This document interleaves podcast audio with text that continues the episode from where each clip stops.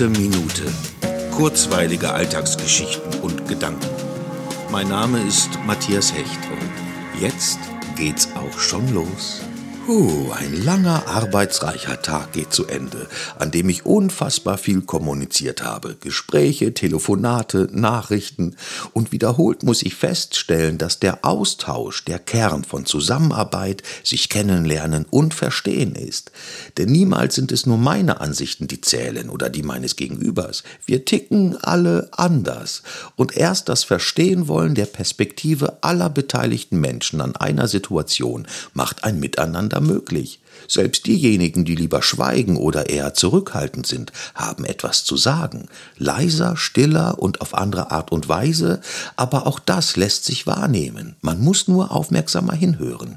Denn gerade die Beobachter sind es oft, die eine Situation lesen können, den Subtext erahnen und die Komplexität erfassen, sich zuhören, sich ansehen und voneinander wissen wollen.